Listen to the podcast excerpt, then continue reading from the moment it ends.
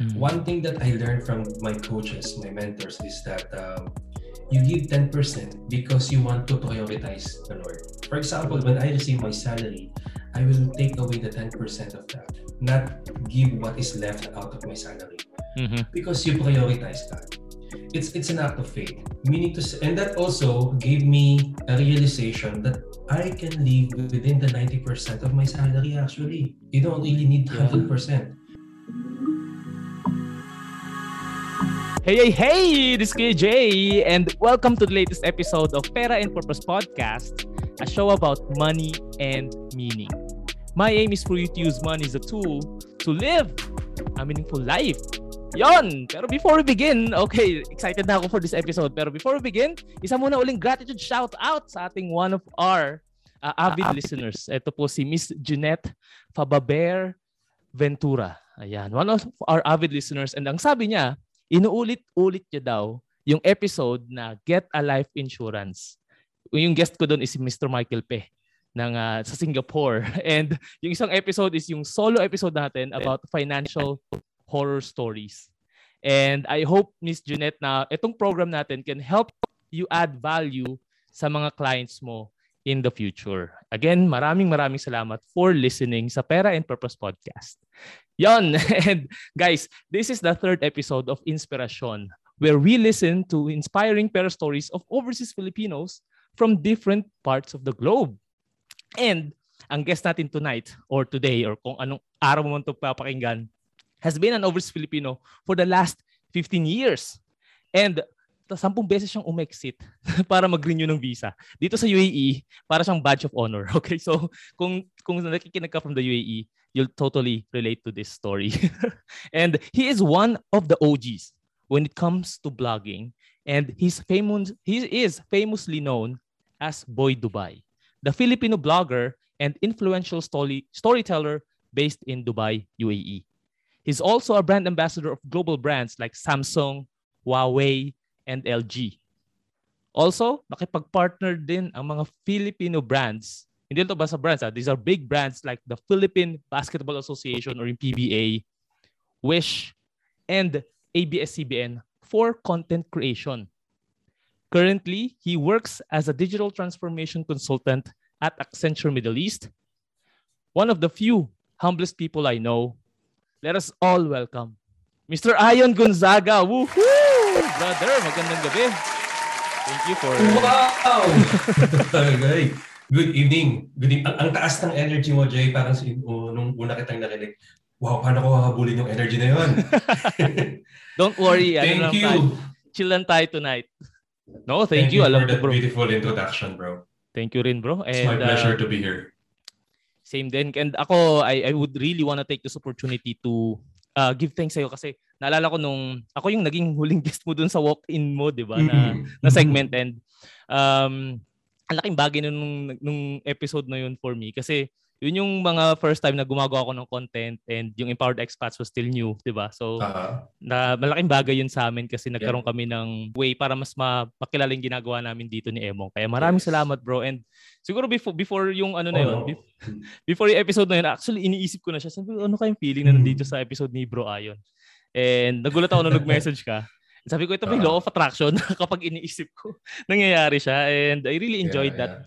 walk that we had dito sa Union Park. Kaya really happy na Uh, well, I, I, I wouldn't invite it if I don't believe if I don't believe in your story nung una tayong nag, nag, nag-usap, di ba? And uh, I'm sure you really had an interesting story to tell. Uh, kaya yun. And that was my first time also uh, mm. in doing vlogs, yung, uh-huh. yung walk-in, di ba? Eh, tama, ikaw nga yung naging finale ko that time. Sana nga mabalik na yun. Kasi it's been how many years? Pero, I mean, because of the pandemic, yeah. alam natin na um, you also have a lot of things to do. Especially Oo. now na dalawa ng iyong chikiting na. Oo oh, nga, isa lang yun nun. isa lang yun nun. So, yes, yes. And It's I know how I know how tough it is to raise kids, lalo na dito sa, du- sa Dubai, no? oh, well, yeah. Pero, That deserves another episode. totally, bro. Pero bago, to, bago tayo magsimula, no, ito matagal ko na gusto malaman eh. Ano bang uh, relationship mo kay uh, Tony Gonzaga? Ayun, hot na hot seat. Hot na hot. Um, Kaya nga, napapanahon. yes, actually, good question. We are both youth volunteers. Kala mo ah. Wow. No, no, I, I'm not related to her. It just, uh, I think one one time, long time ago, 15 years, we uh, our paths crossed and we just learned that uh, parehas pala kami ng advocacy in terms of youth volunteerism that time. Mm. Yun. Kala mo. Kala ko. But other than that, nothing else. No. I see. No. Eh, tagal ko na inisip yun. Sabi ko, oh, na, na, celebrity na to. mm. Pero at least it, it's been, ano na, it's clear na. Kasi nga recently, di ba? Uh, medyo trendy ang trending ang kanyang uh, uh, episode lately. yes, yes. So ito bro, uh, gusto natin kasing i-share ang uh, ating mga natutunan about finances lalo na sa mga overseas Filipinos kasi marami sa atin ang nahihirapan mag uh, mag-manage nito and I'm sure we all can learn from different people's story. Lalong-lalo na sa iyo kasi I know na ang dami mm. mo rin naging uh, struggles and challenges dito sa UAE. Pero before mm. anything else, gusto ko malaman bro, no? Bakit ka ba talaga nag o, naging overseas Filipino? What is the reason behind that? Yeah, actually, it was not planned. Uh, oh. during that time, uh, fresh out of college, I was very, very active in youth organizations. Mm-hmm. Meron akong radio show, uh, and then we we do a lot of campus tours. So I was really enjoying my life then. So parang sabi ko, as a frustrated media personality, mm-hmm. you know, that time, sabi ko, this is what I want to do. This is what I see myself uh, uh, doing forever. Mm. Until until my dad came to Dubai And after six months, he asked me and my mom to follow him dito sa Dubai. Na parang, okay, um, he said, maraming opportunities dito for for my job. Kasi I work in IT eh. I work in IT back then. So sabi niya, Dubai is uh, booming of, in opportunities. This mm-hmm. is pre-recession. This was 2006. Six, okay.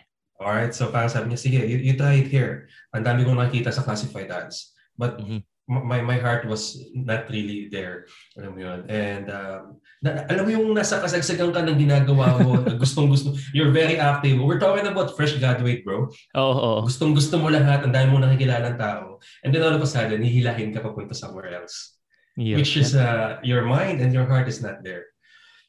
But um, after a few days of thinking about it, mm-hmm. uh, my mom also told me this is also one way to support my dad mm-hmm. and to support my two younger sisters na nag-aaral pa. I see. Sa college. So parang since I had that heart to really help in the finances while I was still studying, okay, sabi ko, sige, I will uh, say yes to my dad.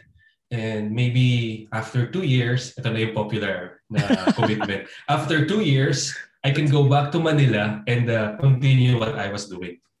That's the story. That's the short story of how I get to Dubai. But since wala yung puso mo dun sa pagpunta sa Dubai, I never did any research. I did, you know, siguro okay. once. Siguro once, what is Dubai? Ah, okay. Wala pang Burj Khalifa noon. Wala oh. pang Dubai Metro. Alam mo yun, none of these fancy things are out there. Uh, you can say Burj Al Arab and Mall of the Emirates. Yun lang yung two iconic um, spots dito sa Dubai that time. Mm-hmm. So the, the interest is not really there. So in short, I came here without a plan, without a strategy. Bahala na si Batman. And uh, sabi ko nga, pag hindi ako nakahanap ng trabaho, baka mas mapaaga pa ako bumalik ng Pilipinas. Eh. that's that, that's the way. That's the way I, I came here. And it's all, all And then, sabi ko, Ay, yes, sige bro. Yes, go ahead, go ahead. No, sige, continue bro, sorry. Ano, uh, I was about to say na sa, after two weeks of searching for jobs, nakahanap ako ng work. Mm-hmm. But it wasn't the the one ideal work that uh, maybe you and I are thinking. Kasi ano siya, small business, home-based yung office, mm-hmm. and um, tatlo lang yung empleyado. Pangatlo na ako. Oh, okay. You know? And it, it, it didn't really end up well. So I only lasted for a month and a half. Ito yung story na na-share ko sa vlog many times already about mm-hmm. someone who locked me in an apartment. Yeah. Because apparently I was working under visit visa. Hindi niya ako binisahan eh. Kasi small time nga lang naman. Mm-hmm. So that was the start of my uh, three to four years journey, uh, up and down journey in the UAE before things turn uh, turn around. And fresh grad ka pa no, no? And iba yung iba siguro yung ini naisip mo noon back Yeah, then, yeah. it's not something that you've really imagined coming to Dubai. Na alam natin na it's a big uh, land of Yes. opportunities, right? Right, right. I had only few months of experience working in Manila before I came here. Totoo. Oh. Yes. Yeah. Parang ano parang nakaka-trauma yun for me kasi parang um, dumating mo dito, parang um, back to start ako. Although ako may seven years experience ako sa Philippines sa call center. And pag Okay. dito talagang sabi ko ang hirap, ang hirap makahanap ng work and kailangan ko na mag- mag- magkaroon ng visa kasi maubos na yung pocket Mhm. money ko. So, y- yun din yung ano pero Yeah. ang hirap nung, nung actually nakwento mo to nung sa episode namin dati ni Emong, 'di ba? That was last year nung pandemic, Oo. kasagsagan ng pandemic. Oo. Sabi ko, grabe. Ang ng pinagdaanan mo noon and ilang beses kang umexit, 10 times na, no? Grabe. Yes, yes. Pioneer na ako ng exit nun eh. true, Oo, so mga hindi nakaka-relate dun sa exit na yan, no? Ang pag dito sa UAE, pag sinabi exit, it means you're changing your visa. Ibig sabihin, Yes, pag yes. nag, may exit ka, pa-expire ng visa mo, and many Filipinos do that kasi hindi sila makahanap ng work na Yes. either uh, preferred nila or talagang ang hirap humanap ng work. There are really Mhm. seasons na may iba walang work for nine months. And True. na-share din ito ni Bro Jeric sa episode namin last time na nine months siyang walang work Yeah. and other yung iba nga umaabot ng ano na eh taon na iba na stuck dun sa isang Yeah. lugar sa may sa saan to? sa may Oman. Di ba? Is it Oo, oo. di ba? So ganun, Pahirapan kasi, pa, e- even though there are jobs uh, before, pahirapan yung mga companies na nagbibigay ng visa immediately. yes. Oh ganun yung scenario dito guys. Sa UAE Yes. and when, when you were ano na bro no? When you were um experiencing yung life as an overseas Filipino habang tumatagal siya habang nagkaroon ka na ng maayos na work after three years sa, Yes. ano yung nagkaroon ka ba ng mga challenges with your money or meron ka bang isang main challenge o series of challenges tong na-experience mo habang ikaw ay nag-grow dito sa land of Yeah. sand na to? Yes, land of sand. Yeah, there's a lot, a lot of, uh, a lot of them actually happened during those three to four years of struggle. Mm. Um, kasi nga, di ba, I, I wanted to uh, uh, do my part in um helping my my sisters to to finish their university ano, Mhm. studies. But then I was not able to do hanggat wala akong maayos na trabaho. And Mhm. would you believe, after only a year, my dad, my uncle, and their friends encouraged me to leave the corporate world Mm. and then uh, start a business. Wow. So sabi ko, bilang somebody who was really thinking of entrepreneurship, kahit nung estudyante pa lang ako, wow, ayos to, kakaiba. Hindi Mm. typical OFW that you will just work for somebody else. So I jumped out of the corporate world. And again, my mistake was I didn't have a plan or strategy on how will I get by or how will I sustain giving money to, to my sisters back in the Philippines. So in short, I jumped in. We, we decided to do some web design company agency. Mm. And within six months, wala kaming nakuhang kliyente. Alam mo yun, wala kaming income. I, that was the start of my financial struggle kasi uh, from somebody who is earning at least uh, a decent starter's salary, Mhm. biglang six months wala kang sweldo. Hirap nun. As in zero. But uh, the good thing is, yeah, my, my dad was here back then and he was the one supporting me in terms of the food and the and the shelter Mhm. and that's it. But I don't have any pocket in my money. Ah, sorry, money in my pocket. Yeah, yeah. Time. Mm. And then yun, uh, gra- grabe yung yung series na yun. So, parang I was not the type of person that will go out and buy me something that I want. Kasi nga, Okay. you're starting a business, most of the time, nakakulong lang kami sa bahay. Trying to to build up a website, trying to build a marketing plan, etc. etc. But none of them uh, worked out kasi hindi naman pala napag-aralan ng maayos. Are you confused about your finances? I know you want to change for the better pero di mo alam kung saan ka magsisimula, anong dapat mong gawin, and sinong dapat mong lapitan. Yan din ang naging problema ko nung nag-decide akong ayusin ang finances ko. At dahil hindi ko alam ang mga sagot sa tanong na yan, I got scammed, I bought unnecessary expensive financial products, and lost money for not knowing how to invest properly. So, if you are an overseas Filipino or someone who wants to improve your financial situation, I want you to visit my website, that's jadriantolentino.com, to get free resources on how you can start your journey towards financial independence. Again, that's jadriantolentino.com. So paano? Kita kits. Uh, So, we y- were so yun- aggressive. Meron Hmm. pala kayong, yun, para this is the first time that I've heard na shinare mo siya, no, na nagka- nagkaroon pala kayo ng business na about web Yes. design. Uh, And gano'ng katagal nag-last yung business nyo na yun?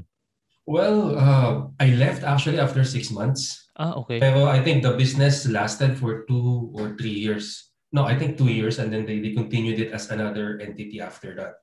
Uh, I had to leave after six months kasi parang I, I felt the the burden na of not having any money. Mhm, So, mhm. sabi ko, I, I talked to my uncle. Sabi ko, uh, I have to find another job. Mhm. Kasi the reason why I said yes to my dad here is to help them in the finances. And um, hindi naman ako nag-struggle to find another job after that. So after less than a month, I joined a startup company, uh, Mhm. also doing design, web design. So Mm. I thought it was decent. Um, well, yeah, it was pretty decent. I work from home. Kaya hindi na bago sa akin yung work from home setup ngayon. Eh. Kasi back then, we're, we're talking about 2008, 2008. We're Wow. already doing this. Yeah. So I was working from home. The, the pay was good. But then um, I had to do this exit kish, uh, exit to kish pa rin Mhm. kasi hindi sila makapagbigay ng visa sa akin.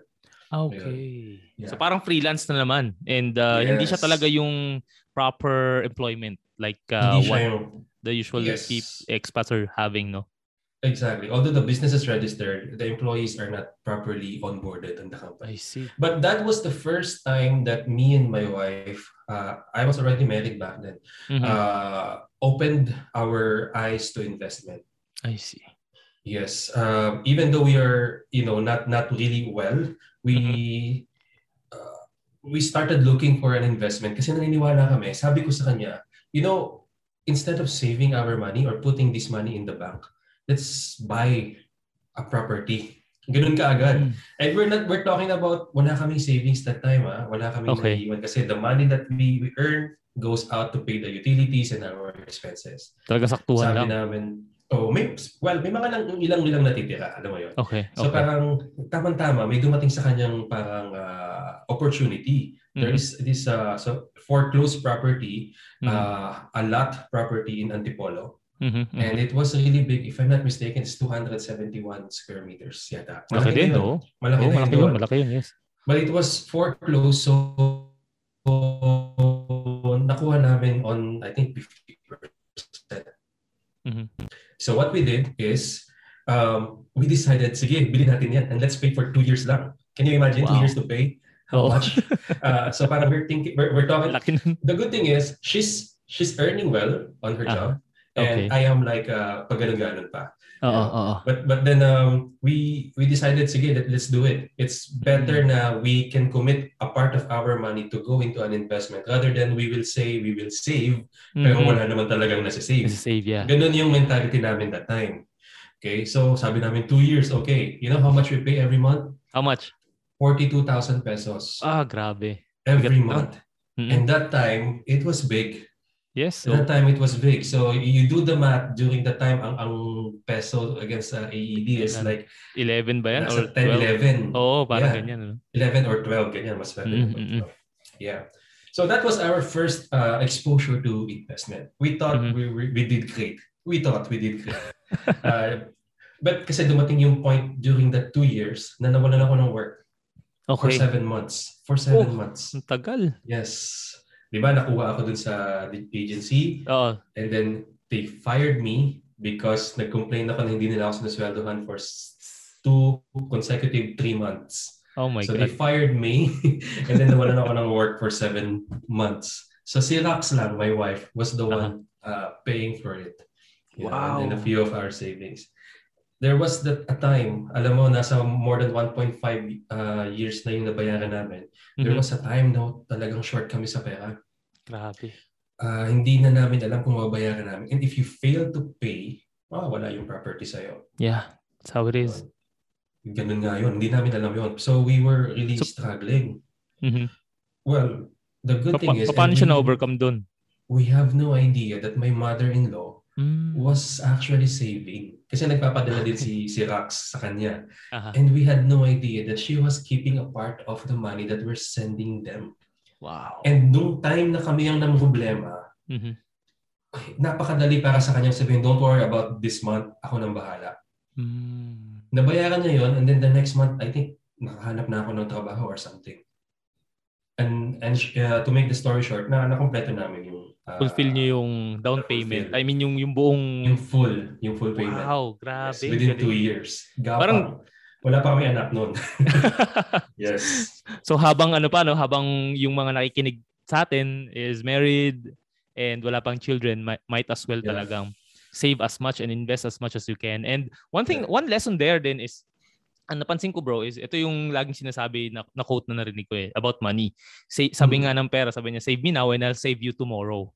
And I think Yes. that's what happened dun sa scenario niyo, no? Yung, yung mother, mother-in-law mo, Mhm. nag-save pala siya a portion of uh, the money that she is receiving na padala. And because of that, meron kayo na nagamit. And the, the good thing with with what you are currently sharing, bro, is ito yung importance ng having a a family nga eh, na if you are yun nga, we, we, we- if you are down currently in this particular season of your life, then you always have your family to back you up. And Yes. 'di ba? So grabe. And uh, yung Mm. real estate ang pinaka naging unan yung investment that that particular lot. Kamusta na yung lot na yun ngayon? Is it ano na Oh, well. niyo ba siya or na, napatayuan niyo siya or ano na? Yeah. I'll go now to the part two of the story, part two out of 10. If, you, if I may. No, no. Actually, the good thing about that is, uh, so after five years, na Aha. nasa sa amin na yung, yung lote, wala kami planong patayuan ng bahay kasi we Okay. wanted to stay here for longer eh. Mhm. Di ba? So wala kami pang planong ganon. The thing is, what we did not expect is the property owner Hmm. called us to buy a part of the lot Hmm. for deep well purposes. Apparently, dun sa area namin, merong part doon for deep well. If I'm not Okay. mistaken, it's around 42, 45 square meters. Mhm. Malaki yun. And they wanted to buy that from us. And the price of that property has already Appreciated. appreciated. Exactly. So, more than 100% of the value per square meters ang Wow. binayad nila sa amin. Wow. Wow. Hindi namin siya binenta. Wala pa kaming planong ibenta. Wala kaming planong patayuan ng bahay. So, Mm-hmm. napakadali sa amin to say, yes, of course. Um, we're, we're willing to sell it. Aha. you know? So? So, exactly. We earned more than, uh, basta malaki. Oo. And then, yes, yes. And what we did with with the money is, again, we did not save it. Oh. Ito yung mga time na nakikinig na ako kila Coach Handel Johnson, Oo. kila Edric Mendoza, you know, nakikinig na ako, nag-start na kami makinig ng mga about investment.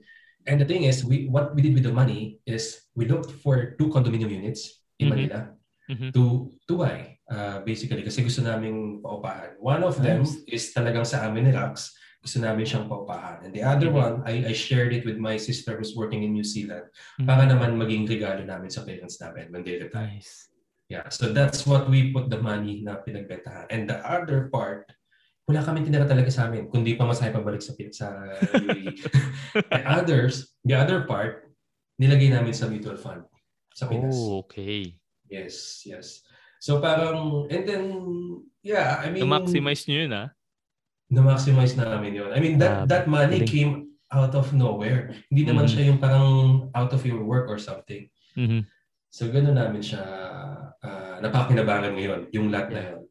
Yeah, and I don't know, the value of that lot right now is, maybe we're talking about 300% from the Yeah, original. most likely. Pagka, kung ganun siya ka in demand or ganun ka, ka ganda yung location, right? That's how Mm, real estate is uh, usually priced eh. And pero ang ang ganda na nangyari dun sa scenario yun and it all, it all started dun sa time na naisip ninyo talaga na i-force yung pagtatabi, right? And kahit mm, hindi pa mm. full yung foundation ninyo about personal finance, about ano, Yes. about about uh, saving and, and investing pero you you knew for a fact na um, Mm. this is an opportunity na you can use and ma-maximize ka in the future nagawa Yes. niyo siya ng way and Yeah. pero sa inyo ba ni uh, ni Sis Rax no kasi most of the overseas Filipino dito ang dami ring mga naging challenges sa money and I'm, I just want to know if you also experience this like being in debt um spending or overspending on uh, things na Mhm. um, hindi naman talaga dapat or what. Have you also encountered those scenarios or you were blessed with the right people around you na Yes. i-guide kayo with investments early on sa uh, journey nyo Well, dito sa? UAE? Yeah, well, we, we praise God kasi um, we did not went we did not go into the debt uh, Mm. part of the story. Um, what, although kasi ano namin, kaming dalawa, we we did not even want to get a credit card. I see. For so long, ito to, uh, fact, nagkaroon lang kami ng credit card this year. No, last year. Last year lang kami nagkaroon ng credit card. Of the 15 years that we're staying here, ah. last year lang kami na, na convinced that we need a credit card.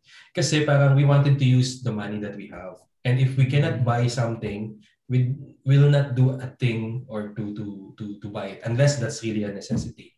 Ganun yung mentality namin. Mhm. Ah, mahirap kasi we had to deprive ourselves of some things. Pero Mhm. sa amin naman kasi, ang, ang gauge kumbaga namin is, are we depriving our happiness? No. Mm. Kung hindi, okay, let, let's, uh, what we are depriving ourselves, the material thing, but does that affect our happiness? No. Okay, then we're good. Lagi namang may mga ganong thought process eh. It's not really about uh, depriving you of happiness. And we still do this um, uh, conting leisure here and there. Mhm. Hindi naman kasi pwedeng po ka na lang ano, uh, tiis, ganyan. Yes, oo. Kasi you Yeah, also pero in the to... beginning, we did. Mhm. Uh, especially nung two years na nag-commit kami bayaran yung lote. we did. Kasi uuwi kami sa trabaho minsan, yung bibili na lang kami ng shawarma sa baba for dinner. Five Oh. dirham shawarma, tigisa kami. As in, ganun, may mga ganun, maraming beses. Uh, pero we do not really look down on ourselves when we're doing that. Una-una, masarap yung shawarma. pangalawa, uh, pangalawa, you know, when you are committed to to really do something or fulfill something, it would be easier. It would come easy. Um, I think the struggle, personally for me, uh, during, di ba may nawal, nawalan ako ng trabaho Yeah, oo. on that span. Oo. I, I was, recession kasi noon. Yeah. So I was looking for jobs. I look at Gulf News, Kadich Times, all the classified ads. Wala. Uh, I tried to send uh, sabi nga nila madiskarte daw kasi I have to visit all websites of I, my, companies I know. I will go to their careers page and send uh, CVs Manually. oo. There are times na sa Sharjah kasi kami nakatira nito and then I have Mm. interviews in Ajman, in Wow. Sheikh Zayed Road. I have to take the bus. Pero pagbaba ko ng station sa Satwa bus station, Mhm. I have to uh, take another bus going to Sheikh Zayed. Tapos nung pagkatapos, na, I remember pagkatapos ng interview ko noon, I have to walk back to bus station. Kasi walang matitira Wala. sa aking pera na pamasahin na pauwi ng Sharjah. Ganun ako, yun, naranasan ko yung mga ganung bagay. Mm. Um, I think, of course, there are still far worse uh, stories uh, out here in, in the UAE. Pero, uh, ayun, I, and I, it happened to me once lang naman, yung gano'n na parang wala na akong pamasahe. Uh, to think na magkano lang yung taxi that time, uh, 10 dirhams ang minimum, which is, Yeah. that was already from Sheikh Zayed to Satwa station. Sa may Fairmont lang yun eh. Uh, Mhm, But mhm. Dumating ako sa ganun, parang, oops, teka, 5 dirhams na lang yung pera ko sa sa pera. Pamasahin na ng Sharjah kasi, Satwa to Sharjah, 5 dirhams lang that time. And So- nung, nung nandun ka sa situation na yun, bro, ano yung naiisip mo? Can you recall those moments na parang ang hirap nun ha, 5 dirhams. Kasi- Oo, 5 dirhams. I can remember the Ah. broke days talaga dito sa ano. Oo, oo, oo, oo. Um, ano nga bang naisip ko? Um, sige, isang na, I think I'd be honest, parang iniisip ko, am I going to be a hero of myself?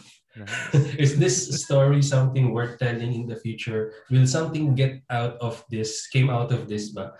Kasi Mm. nagbabasa-basa na rin naman tayo ng mga uh, humble beginnings ng mga taong we look up to, right? And many of them also had to go to similar situations Mhm. and far worse than what I just shared. Um, so, honestly, yun yung mga naglalaro sa akin. And um, there is still optimism on, on my part Mhm. uh, that someday I will still get that job. To be honest with you, hindi ko pa hindi ko naisip na umuwi ng Pilipinas.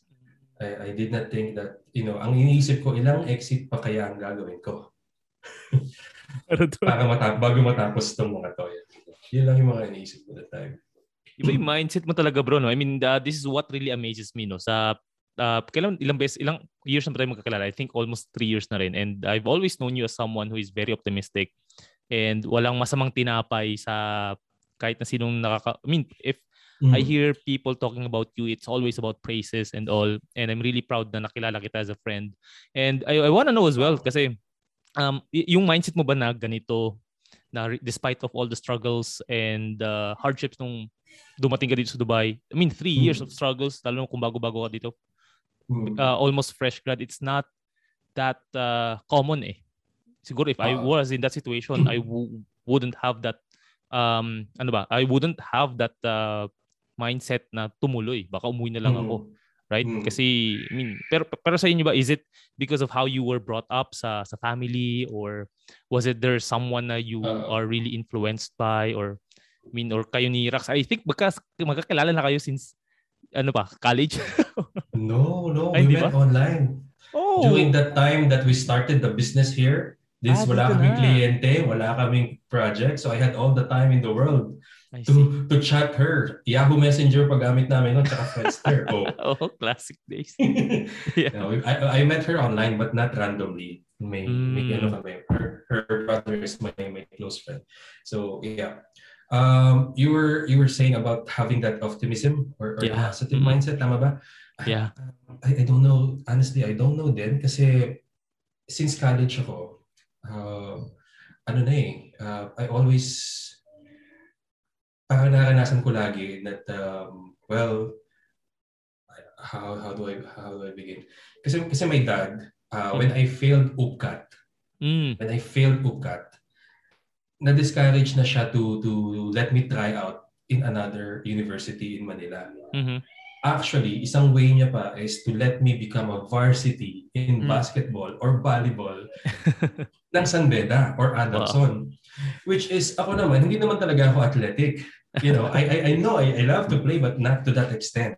Yeah. So, uh, dahil na-disappoint siya na hindi ako nakapasa ng UP, uh, he put me in a school in the province in Laguna, Perpetual Health. Mhm. Mhm. So, parang sabi kong ganun, that, when I look at that situation, sabi ko sa sarili ko, I want to prove my dad that it's not about the school. Mhm. I want to tell him soon that I can still do things that I dreamed of kahit dito mo ako nilagay. Okay. And true enough, during the, my university days, hindi lang ako na-satisfy in uh, the four corners of the classroom. What I'm Mhm. saying is, I tried to reach out to other student organizations in Manila. Mhm. And kasi usong-uso that time yung mga events, campus events. Mhm. And uh, yeah, with the help of a friend from from the university, from Perpetual, we we reach out to them and we get connected. A lot of them. So, alam mo yung parang taga-perpetual ako, kasi especially that those days, Mhm. uso-uso yung mga school discrimination. Oh, Ang ang magagandang school lang doon, Ateneo Lasal UP. yes. UST, sama mo na, and the rest, yung top three. Pag ano, other than that, ay, wala, wala ka. But us, especially yung, yung school ko, it's really not known. Uh, we were able to connect to different organizations. Uh, Mm. sa, sa, lahat ng school na yun, I became a- an active volunteer in U, UP IT department sa, sa Ateneo, Lasan. I was able to speak to the students of Ateneo, Lasan, Mm. UP, UST, FEU, name it, during my last year in college and my first uh, few months after graduation. Mhm. Yeah. So those things allow me to realize that kahit na negative yung situation mo, something can can come can up, something can come out of it Yeah. as long as you put in the work. I see. You know, and later on, I realized in my life, I thought it was all me. I thought I, I, want, I, I, I believe in my strength. I believe that I Mm. have the skills. I was gifted. But but later on, well, I had to go through something to realize that you know um, that is pride. eh. It's not really me Yeah. pala. It- It's it's God's grace. You know, um, after all these years, when I look back, akala ko ako yun. But no, uh, I don't have the capacity pala. I don't have the strength to get through all these those things. It was God's grace uh, uh, all along. And having that, ano bro, no, yung ganyang mindset and uh, understanding how to surrender kay God at I mean at least at, at an early age of you of Mm. your uh, at at your early age. Uh, I think that that's also the reason bakit na overcome mo yung mga uh, hardships na to eh. And uh, Yes, not just the yes. finances but also yung mga uh, shinare mo about employment na pa Yes. halos paulit-ulit na nangyari pero you were um you always found a way para mag uh, mag-thrive and um, Mhm. not just survive but mag-thrive din sa mga scenarios na yon. Yeah. Wow. So di- dito ko nakikita na uh, gaano ka-importante ang mindset and how important it is it is also to surrender your plans sa kanya kasi I remember Mm. back then dumating ko sa UAE parang sabi ko lahat for the last seven years that I was working in the Philippines parang sabi ko lahat naman ng accomplishments ko is because of my hard work and dis- Yeah. discarte na rin siguro pero nung Mm. nandito na nga ako sabi ko "Di- dito ko dito ko na-experience mas scam uh, kamalit ng ng investments and all And ang daming plans na nakalatag na sana. Hmm. Pero hindi eh, hindi hindi siya yung nag-work eh. And Yes. yun, din yung time na I had to uh, move two steps back para two steps back para nga at least Yeah, yeah. mag-move forward na mas maayos and that's also the time na mas naging close yung relationship ko with God. Yes. And doon ko nakilala sila Bro Jeric through the feast, Mm. other other Mm. communities din. And ang dami ko nakilala na like-minded people in terms of uh, personal finance. And kaya sabi ko, ang ganda ng plano niya kasi if not for the things na na-experience ko in the past, yung mga struggles na yun, Mm. siguro hindi rin ako magkakaroon ng ganitong mga opportunities because of those experiences. Kaya grabe, iba Exactly. iba kapag you learn how to surrender at an early age. Sabi ko sana siguro nung nung ah, mas bata-bata ako, mas inayaan ko na lang na siya yung mag ah, mag-decide for me and ako siguro I will just try things out and I mean yun Yes. yun eh. I mean that's how I found my purpose as well. And Yeah. ngayon bro no, uh, you've overcame your financial problems because of that mindset and because of your faith in God and sa kanyang mga uh, binibigay sa iyo no and sa tingin mo ba what has been your biggest lesson with money being an overseas Filipino over those years that you've uh, experienced Oh, wow. Uh, my biggest lesson about money. Mm. Um, yeah, good question. I, I never worship money. Uh, I, I never look at money as ano eh, some as a goal. Alam mo Okay. yun? Uh, I don't know if this is making sense, pero Yeah. when I dream, I dream of doing something Mm-hmm. because I want to do it, not because I will be rich Mhm. when I do it. Uh, so having that mindset uh, in everything that I do allowed me to focus on things that really matter. And uh, sabi ko nga, uh, you put meaning over money and the money will just follow. yes Lagi yung sinasabi sa, sa iba yan. Uh, kasi parang if you think about money and then you try to add meaning into it, it does it doesn't work that way. It doesn't work that way. You you are focusing on the wrong goal.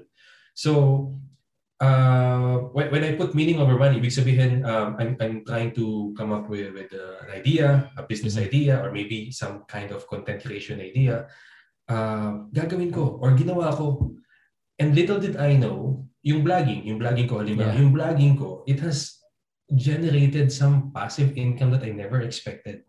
Mhm. Apparently because people are seeing value in it.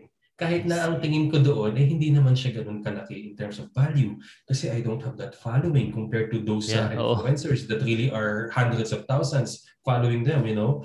But um, yun ang isa sa mga tutunan ko, na, to, not to look down at myself kasi other people are, are looking at what I do with value. You know, so that's putting meaning over money and the money indeed follows.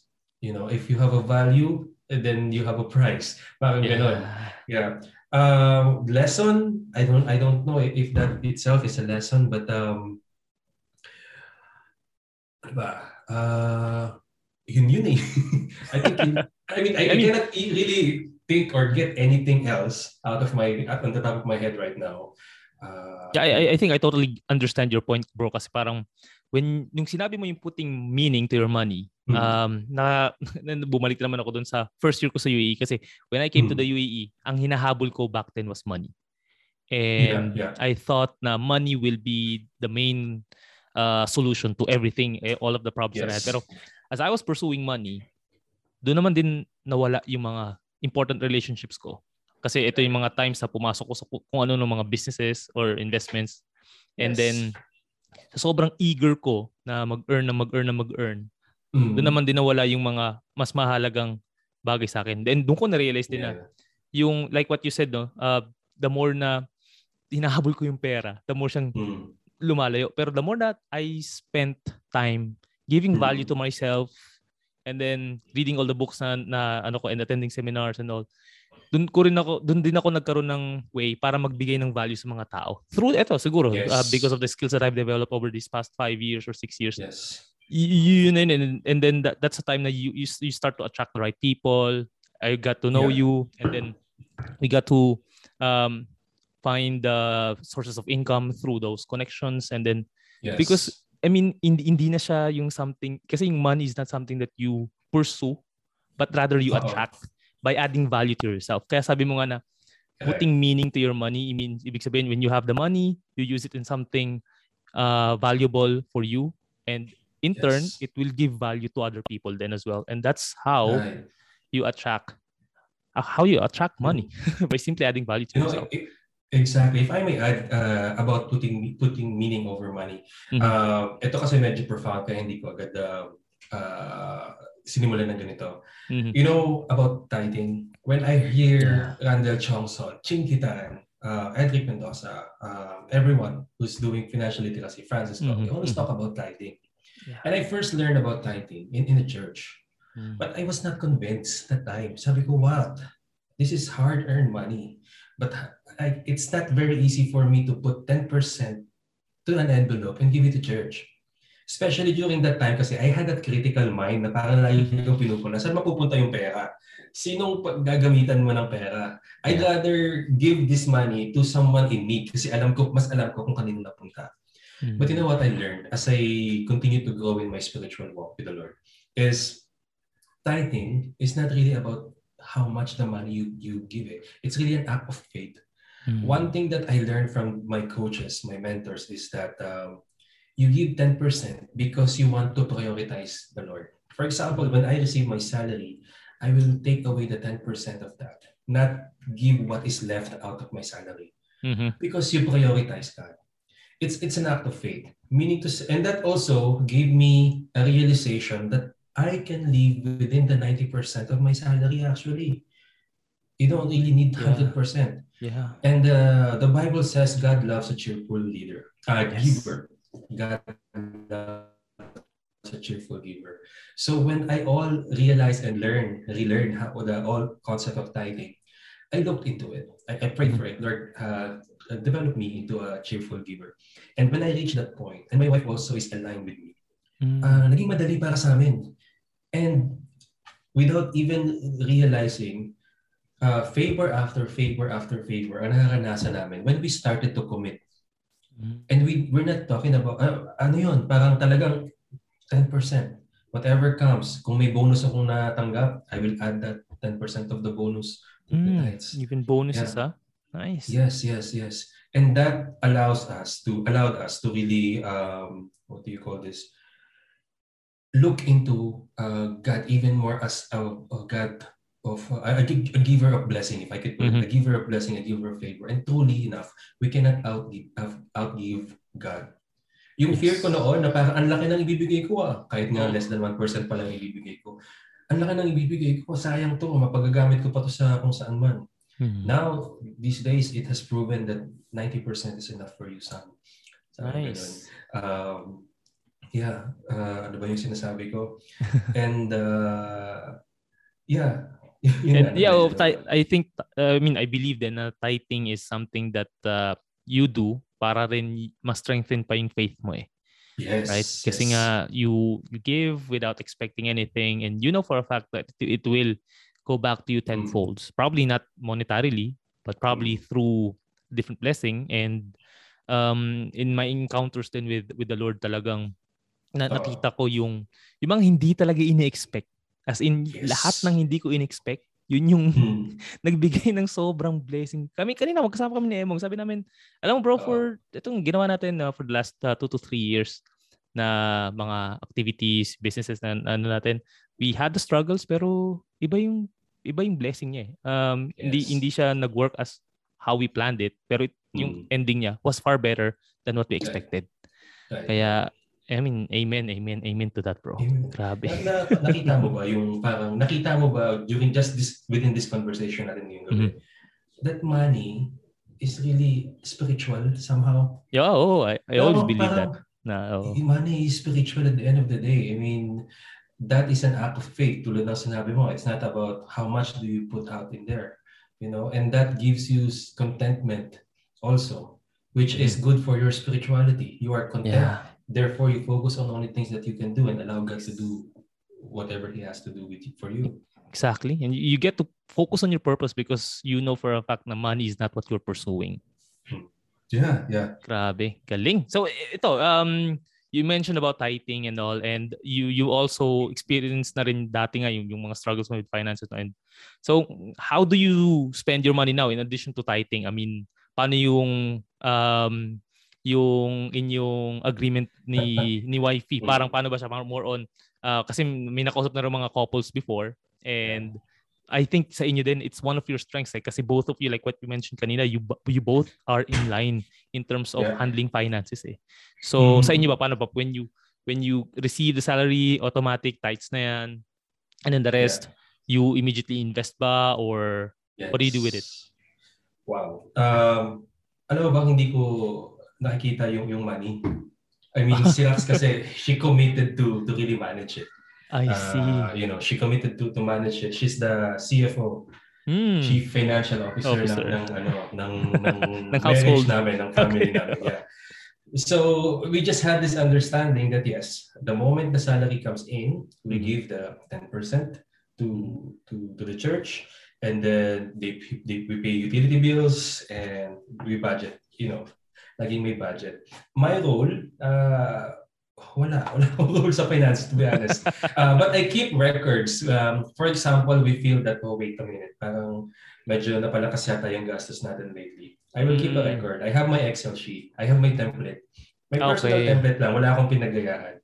Uh, what are the expenses? There's food, food outside, grocery, extra shopping, etc., etc. And then we will find out where did we uh, spend more mm-hmm. from the from the from the budget natin where where did we spend more and then we will try to correct it next month Okay. Ganun, ganun lang ginagawa ko sa... Uh, so, ino-oversee mo lang and, siya, no? Ano bang nangyari? Parang yes. yes. And you know, you know, when you are uh, following Christ, uh-huh. ewan ko ha, pero kasi Romans 12 to uh, says, di ba, do not conform to the patterns of this world, yes. but be transformed with the renewing of your mind. mind yeah. When we learned about this, be transformed with the renewing of your mind and do mm-hmm. not conform with the patterns of this world, mas gumaan yung feeling namin that we don't really have to buy yes. uh, everything out there, especially the branded ones. Yes. We are not branded people, kami sa family. As much as possible, hanapin namin yung pinakamura. Mm we, we, we are not depri- depriving ourselves of joy yeah. or happiness, but hahanapin namin kung saan mas mura, hmm. pinakamura. Kahit hindi branded. Yeah, tatatawa nga ako eh. Pag may nakita din, nag-bike kami, di ba? Oh. Uy, nag-bike kayo. Anong brand ng bike mo? sabi ko, eh, hindi naman kasi namin binili yung bike para sa brand. Eh. brand we, yes. we, we bought that kasi we wanted to have fun. Yeah, Pero yeah. walang brand yung bike namin. And mm. that's just one example. And non-branded, uh, that gave us a lot of ano, parang margins pa sa, sa pera namin. I'm not saying that uh, you know patronizing brands is bad. Of, mm-hmm. of course, we also have some little things that we are we want that particular brand. It's just that the consciousness that you always have to buy the the, the popular ones, mm-hmm. yun yung tinanggal namin sa sa mindset namin. Nice. Yeah. Ano, nakabili ako ng sapatos, 15 dirhams. Magti 3 years na siya. Natalo mo yung yes. record ko sa day-to-day na 30 dirhams, ah. 15 dirhams. Ewan ko, siguro sale. Uh-huh. Wala siyang brand, pero mukha siyang branded. Yeah, oo. so, ganun yung ina- inadapt namin sa family. That's why we still get to save a bit of a margin. Galing, oh. And yeah. yun yun eh. I mean, many, yun yung isa sa pinaka mistakes ng mga overseas Filipino na dito, ang daming branded, ang daming gadgets, ang daming lahat nagsisail. Oh, and yeah. they can afford it kasi nga, di ba? Earnings are far better versus in the Philippines. Pero yes. yun din yung nagiging reason kaya sila na stuck sa cycle of mm. consumerism na yan. Yung, yung oh, never-ending uh, cycle of consumerism na sinasabi yeah. nga natin. And I get to appreciate din na I have people who also have the same mindset like me. Kasi if I'm surrounded by people na sobrang branded din, alam mo yun, lahat yung yes, branded. Yes. di ba? Uh, so, ang tendency lahat din kayo baka struggling. I mean, we're not saying na mali yun, of course not. It's up to your, ano naman eh. It's, exactly. Depende naman sa yan. It's how you use your yeah, money. Again, we want to use money or we want you to use money as long as it adds value to you and it helps you add value to other people as well. So, if through those brands yeah. that you're purchasing, na pupursue, uh, nagagawa mo yun, then by all means, di ba? Why not? As long as you are happy whatever yes, yes. it is that you're doing. Sabi nga ni, ni Coach Randall, di ba? It's not bad to some uh, once in a while you enjoy. Yes. You reward yourself. It's not bad at all. it's just about making it a lifestyle or a habit. True. You know, true, that's making it uh, not good. Yeah. And eto bro, no, sa um, you've experienced investing and uh, hmm. sa tingin mo, ano yung naging best and worst investments yung yung dalawa ni uh, ni Miss Rax all throughout these years? Wow. Was it the Um, real estate well, na ano? I think yes. Uh, clearly sa amin, the real estate uh, stands out as the best. Kasi we tried to go into business. Uh, that also did not um, you know, succeed. Uh, we tried the mutual funds, hindi naman namin naasikaso consistently. Mhm. And then, uh, what else did we try? I think yun lang naman. Mutual funds and then business and then this. We've, we've tried different businesses na eh before. Mm. Meron Yeah, you had t-shirts, right? Yeah, may ship, may may t-shirt, may may shipping, and then may ano pa kami, yung mga decorations actually. Oh, mag- okay. Magde-decorate kami ng mga souvenirs for parties. Mm. Lahat yun hindi nag nag uh, succeed. Uh, and then we learned our lessons. Yeah. Mhm. Uh, real estate, I think, is is the ano the the best so far that we've done. Although ngayon lately meron kaming isang condo na 8 months nang walang nagrenta. Oh. Oh. Yeah, uh, pandemic, you know, people are not going to to work. Yes. But the good thing about real estate on why we choose real estate is we know that it's gonna be with us forever. Mhm. Well, for life, di ba? Uh, somehow, 99 years ba? Or wala na yata Yeah, ganun. Oh, it depends dun property. sa kung yung bahay or yung condo is still habitable para sa mga tao. Exactly. Yeah. So we may be losing this year, but pretty sure when Mm. all of this is over, we will regain the value that we are expecting out of it. That's why I think this is one of the best uh, investment that we have done. And worst, Worst, yung mga yeah. na-scam. uh, worst is... Uh, ano ba kayo dati? I mean, were were you ano, uh, have Yeah, you experienced that? Marami, pero hindi naman siya, ano, hindi naman investment related. But it's, it Ah. involves money. I mean, kasi we, we, ano eh, we help a lot. Ah, people. yan yung mga pinautang na hindi na nabayaran. Yun, either that or talagang may mga na-make tapos hindi pala, wala pala Oh. sakit or what. Oh my Um, god. Investment, um, yeah, I think that that's the worst, I believe. Although hindi naman talaga siya directly investment. Investment in yeah kasi wala naman kayong Kasi- uh, returns Yeah. in-expect out of it. In, although in the beginning, I don't know if you've heard my video talk. Mhm. It's it's a networking business. It's in the Mm. beginning, kasabay ito ng mga struggles ko here in the UAE. So somebody uh, convinced me to to pay 1,200 dirhams Okay. and then I need to recruit people para mag-earn ako. Ayun. I I also had that nose in uh, with these quick schemes, uh, quick money making schemes before. rich quick scheme so. Yes, and then that's only one, and then na natutunan ko na yung lesson ko after that. I was not thinking so much kasi video talk, para daw magkaroon ng video conferencing or something like this. Uh, parang sabi ko nga, I, I was very stupid not to see it, uh, knowing that I am a digital person.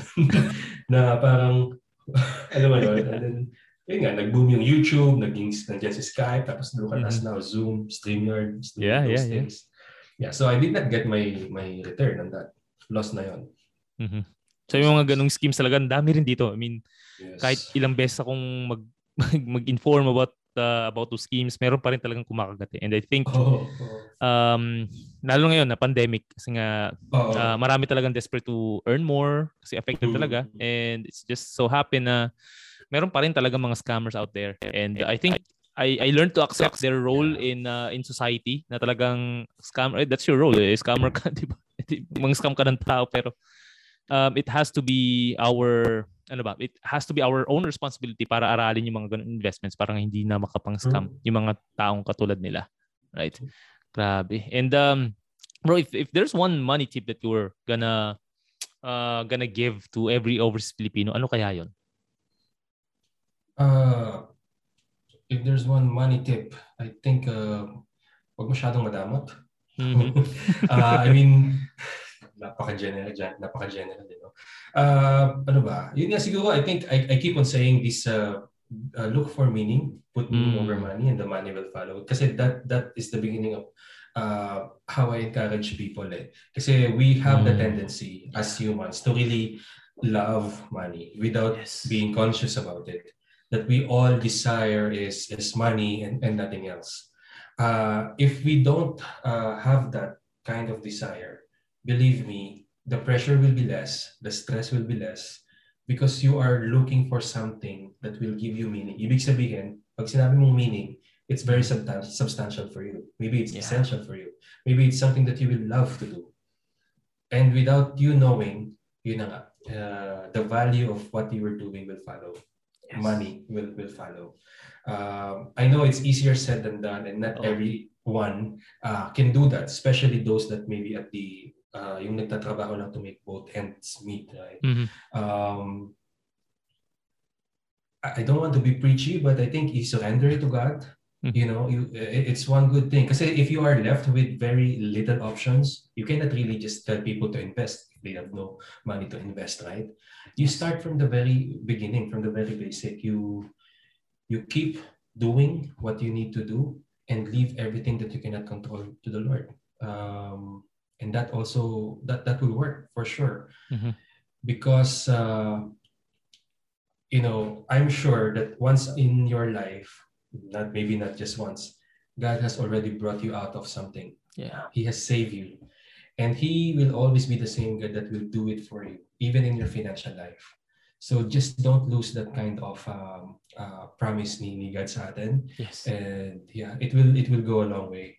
I, I may not give you something specific about about money because I am not that finance guy Mhm. but that is something that you can hold on to. And that's what we uh, also have uh, hold to And parang ano lang yan eh Mhm. uh, blogging or YouTube yeah. YouTube concept hindi ka naman nagbibigyan ni YouTube ng pera di ba Aha. hindi ka naman bibigyan ni Google ng pera sa blog mo you have to put some Y- oh, you have to do your part as well. You have to put in the effort and all. And yes Ito, I just want to share this with you, bro. Mabilis lang. Kasi ma- ma- mga nakilala ko na naging successful with money are not those who are sobrang, um, ang tawag dito, uh, savvy with their finances. Sila yung mga Mhm. um, nagkaroon ng experiences with the Lord na like may, may Yes, nakausap ko yes. isang kabayan dito. Napakasimple ng lifestyle and sabi ko, how were you able to save this so much money? And natuto ka mag-invest. And Mhm. never kang na-tempt na ma-scam. Sabi niya sa akin, Yeah. alam mo, um, hindi ako masyadong maano sa finances. Pero I just followed yung scriptures. I just followed the word of God. May maaga Yes. exposure ko sa maaga exposure ko sa ganito mga bagay. I mean, Yeah. in terms of uh, spiritual stuff. Mhm, mhm. And because of that, na, na-prevent niya yung mga scammers, na-prevent niya yung mga impulsive im- impulsive yeah na yeah. investments, impulsive na pagbibili. And Yes. hindi siya hindi niya kino-consider sarili niya na financially savvy. Pero if you look at Yeah, his his or her net worth, ang ayos. Far better than the ones who are professionals sa field na iba na nila who are working as bankers, working as yes accountants, auditors, Right. all those stuff. Now, very Mm. into numbers. Mas Mhm. naging successful sila sa Yes, money. kasi- Grabe, iba. di ba? If, if you look at it, it should be values driven. Kasi may, may Exactly. technical knowledge ka nga, financial literate ka nga, but you don't have the push, you don't have the right Mm. heart, you don't have the character. It's it's gonna be useless. But even if you don't, if you lack knowledge in something, but you have the character to to learn about it, you will definitely get there. It's a Mm. matter of really starting Yes. and making it a habit. Agree. Oh. Hindi lang basta starting kasi before I used to start something and then pause tapos hindi na matutuloy. Mm. You have to reach the point that it becomes a habit. Yes. Oo. Yeah. And uh, maganda yung pagka may, meron kang proper guidance in terms of yung lalo na pag-manage ng behaviors mo. And pag, pag manage mo behaviors mo and your emotions, then money might as well be uh, ano ba? It will follow of course like what you said, the putting meaning to your money through that Yes. aspect. And ito bro, my final question for our episode tonight is na if, if you're going to reset your life as an overseas Filipino, what would you change in terms of how you manage your finances? Okay. Um, I wanted to say I, I want to change a lot, but you know, um, after all, uh, realizing that everything that happened, good and bad, Mhm. uh, will be used by the Lord for something purposeful. I don't see myself um, wanting to change even a bit of it. Yeah. Kasi kung, kung hindi, kung papalitan ko yung part of that those struggles, the years I struggled with, maaaring hindi ganito yung outcome. Yes. So, you know, uh, what I am living right now or enjoying right now, I believe is a product or a consequence of the actions, decisions, or even inactions and indecisions that I have done in the past. Yeah. Uh, yeah. I honestly cannot tell and I never revisited my journey, to be honest with you. Mm. Noon siguro gusto kong palitan. Sana siguro nagplano ako bago pumunta ng Dubai. Baka nung pala mataas na sweldo ko. May mga ganon. Yeah. Pero I wouldn't trade my journey uh, with another one because uh, I, I learned not only my financial, I learned only not only about financial uh, literacy, but also about life's meaning, purpose, Yeah. relationship, and most especially God's role in our life. No regrets, ika nga, ano? No Yes. regrets.